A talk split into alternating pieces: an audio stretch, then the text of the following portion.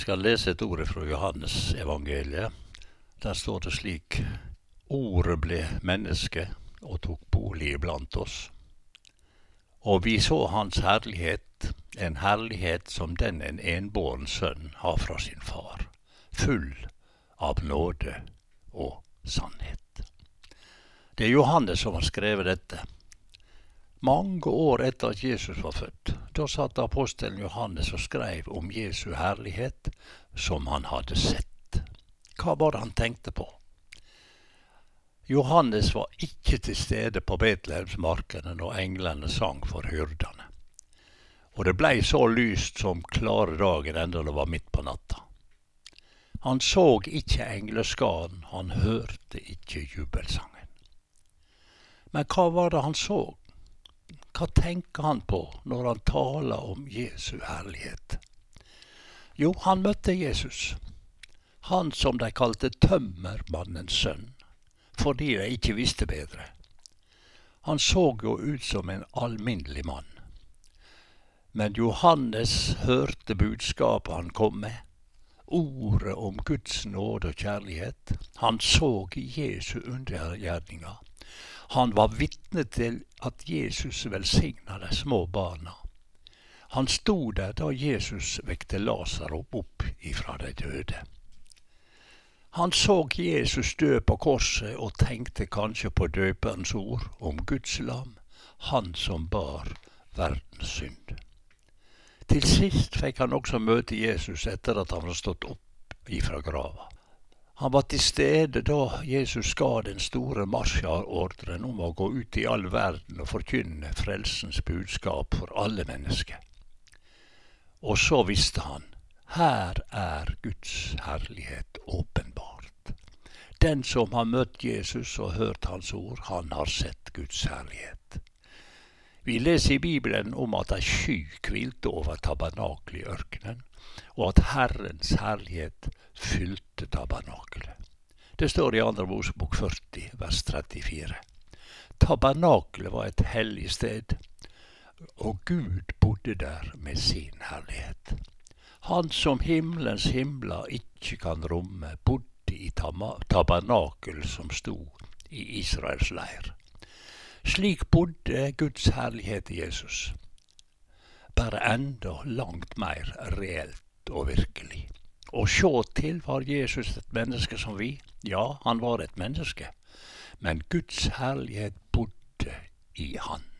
Han var Guds sønn. Den som er kommet til tru på Han, har sett Guds herlighet. Vent ikke på noe annet. Sjå på Jesus. Da ser du Guds herlighet. Det står så fint i Johannes 14 Ordet ble menneske. I disse tre korte ord ligger den underfulle beretning om at Jesus blei menneske. Han som var hos Gud, og som verden er blitt til ved. Han kom som et lite barn til verden, og hemmeligheten, hemmeligheten er stor, står der. Gud åpenbaret i en menneskeskikkelse. Ordet blei menneske. Guds evige frelsestanke og uendelige kjærlighet fikk et slikt uttrykk at en kan beint fram ta på det. Han kom for å opplyse eller kunngjøre for alle mennesker den kjærlighet Gud har til oss. Vi har derfor å, å høre og tro på denne kjærlighet. Vi må høre om den. Vi må få vite om den. Ordet ble menneske og tok sin bolig iblant oss. Han blei en av oss. Men også i hans fornedrelse så vi hans herlighet. Hans likhet med Gud kunne ikke skjulast. Han var så lik sin himmelske far at han til Philip kunne si, Den som har sett meg, har sett Faderen. Ordet ble menneske for at vi som var mennesker, skulle bli ord. Guds ord, åpenbarte Guds tanker i verden. Det blir vi når vi tar imot Jesus, blir født av Gud og får makt til å vandre som et Guds barn. Da har Gud noe å si i verden gjennom oss. Ordet blei menneske for å vise hvordan vi også kan gjøre våre ord til mennesket ved å omsette dem i påtagelige gjerninger, så at mennesker beint fram kan ta på dem. Må ordet bli menneske og bo i mennesket.